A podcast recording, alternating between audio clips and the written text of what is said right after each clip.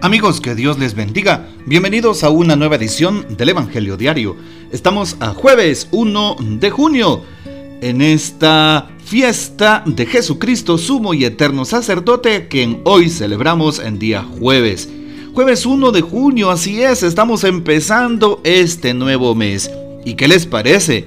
Empecemos este nuevo mes invocando al Señor y diciendo, Señor, te ofrezco este mes y lo empiezo en el nombre del Padre y del Hijo y del Espíritu Santo. Amén. Ofreciéndote y consagrándote, Señor, todas mis entradas y salidas en este mes, todo mi haber y mi poseer en este mes, ofreciéndote a mi familia, consagrándote mi trabajo, mis estudios y actividades todo, Señor, cuanto haga en este mes, te glorifique a ti.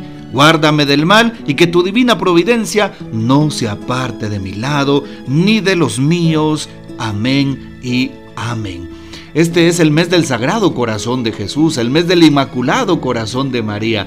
Estamos llegando a mitad de año. Bendito y alabado sea el Señor. Y por eso empecemos con buen pie no solamente esta jornada día jueves, jueves eucarístico, jueves sacerdotal, orando por las vocaciones, sino también empecemos este mes con buen ánimo, con alegría y con esperanza.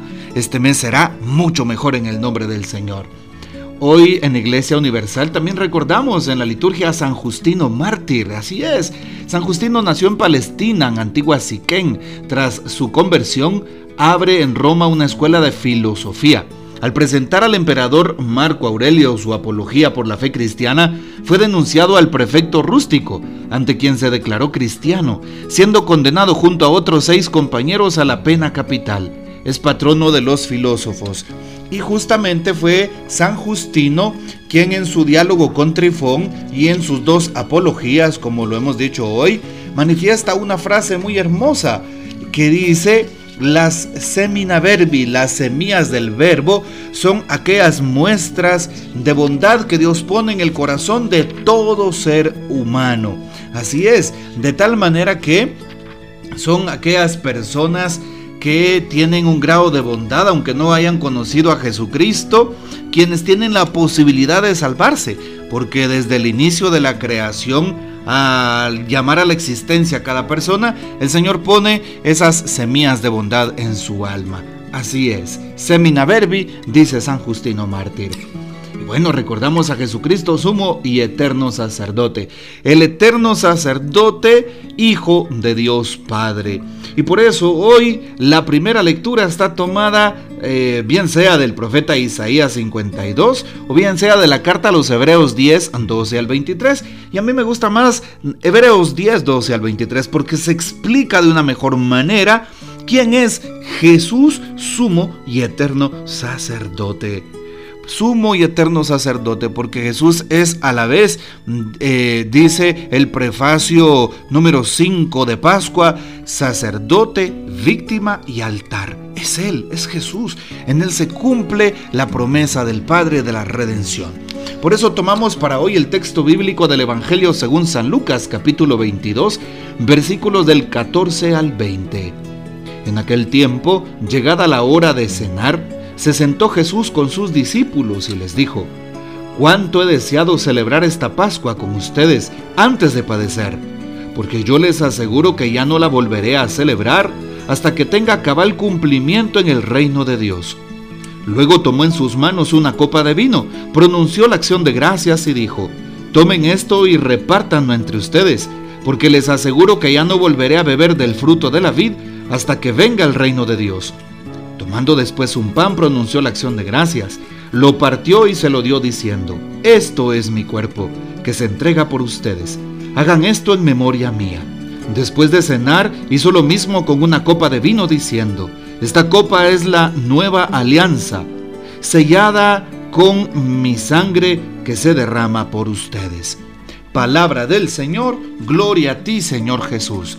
Para hoy, el calendario litúrgico de la Conferencia Episcopal de Guatemala propone la celebración de Jesucristo, sumo y eterno sacerdote, con eh, la misa de la fiesta y las lecturas propias de esta fiesta, incluso la liturgia de las horas que se toma de este día de la fiesta litúrgica. Así que, pues qué bendición el poder celebrar hoy la fiesta de Jesucristo, sumo y eterno sacerdote. Como sabemos, Jesucristo es víctima. Sí, ¿por qué? Porque Él se inmola, es el Cordero de Dios que quita los pecados del mundo. Isaías habla de un Cordero sufriente, un manso Cordero que es llevado al degüello, al matadero. También nos damos cuenta cómo en la fiesta de Pascua, Éxodo capítulo 15 nos lo recuerda, el Señor pide que maten a un cordero de un año, intacto y eh, puro, ¿verdad? Incorrupto, para que su sangre sea puesta en los dinteles de las puertas y así el espíritu de la muerte no pase por aquel lugar. Es decir, la sangre del cordero salva a aquellos hombres del pueblo hebreo. Y Jesús es el nuevo Cordero, el Cordero de Dios, el que quita los pecados. Ya Jesús no solamente nos libera de, pues es, es, un cordero, es la sangre de un cordero, de un animal eh, que, que, que, se da en el Antiguo Testamento. No, Jesús es el Cordero de Dios es el que nos da la vida eterna, el que nos salva en la cruz, el que con su resurrección abre para nosotros la esperanza de una vida nueva. Por eso, aquellos que pierden a un ser querido, aquellos que tienen hoy tristeza, van a reír. Lo, lo promete el Señor en las bienaventuranzas. Felices los que lloran porque serán consolados, consolados a través del Cordero, consolados en la vida nueva, consolados porque hay un futuro para todo aquel que cree en el Señor. Eso significa ser el Cordero, el que se entrega, el que derrama su sangre. Y ese Cordero se reactualiza, ¿sí? su misterio pascual en cada Eucaristía, cada vez que el sacerdote en todas las Eucaristías de todo el mundo eleva el pan en la consagración, eleva el vino en la consagración, ¿qué significa? Que se está reactualizando el misterio pascual, la pasión, muerte, sepultura y gloriosa resurrección de nuestro Señor Jesucristo. Por lo tanto, ahí está el Cordero de Dios. Por eso es al mismo tiempo víctima, al mismo tiempo sacerdote. La carta a los hebreos hoy nos explica en la primera lectura que Jesús es el sumo sacerdote de Dios. ¿Por qué? Porque Él es el que le presenta la ofrenda más agradable a Dios. ¿Y cuál es la ofrenda? su propia vida, la entrega total y radical en la cruz por el mundo entero. Por eso es el sacerdote por excelencia, porque le entrega su sacrificio. Y ahí lo dice, en virtud de la sangre de Jesucristo tenemos la seguridad de entrar en el santuario. Así es, porque Cristo ¿Sí? Y dice, en Cristo tenemos un sacerdote incomparable al frente de la casa de Dios. Así lo dice la primera lectura de hoy. Bueno, Jesucristo también es sacerdote. De ese sacerdocio ministerial participamos todos los sacerdotes que recibimos el orden sacerdotal porque actuamos in persona Christi capitis, en la persona de Cristo cabeza de la iglesia para guiar a su pueblo y ofrecer dones y sacrificios, como dice la misma carta a los Hebreos capítulo 4 y 5, por nuestros pecados y los pecados del pueblo. Y a su vez también es altar, Jesucristo es altar. ¿Por qué? Porque en el altar está eh, la ofrenda que le agrada a Dios nuestro Padre. Él está como aquel lugar específico para encontrarnos y santificarnos con el Señor. Es el altar. Por eso hoy en San Lucas eh, se recuerda cómo Jesús se queda en el pan consagrado. Ahí está el altar, ¿verdad? Así es, y él eleva el pan y dice, esto es mi cuerpo, esta es mi sangre. En la Santa Eucaristía recordamos a Jesucristo, sumo y eterno sacerdote, y por eso hoy oramos para que Él eh, siga siendo misericordioso con nosotros, siga perdonando nuestros pecados y siga entregándose diariamente y tomando la iniciativa para salvarnos de todo mal.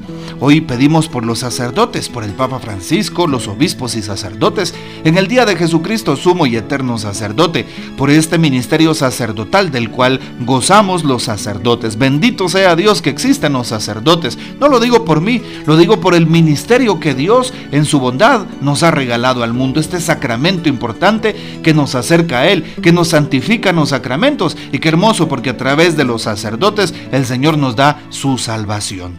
Así que oremos por las vocaciones, para que más jóvenes quieran entregar su vida, consagrarse en favor del reino, en favor de la iglesia, de los necesitados y claro, en favor de la santificación y salvación de las almas. Que el Señor nos bendiga, que María Santísima nos guarde y que gocemos de la fiel custodia de San José y la bendición de Dios Todopoderoso, Padre, Hijo y Espíritu Santo, descienda sobre ustedes y permanezca para siempre. Amén. Comparte este audio y hasta mañana.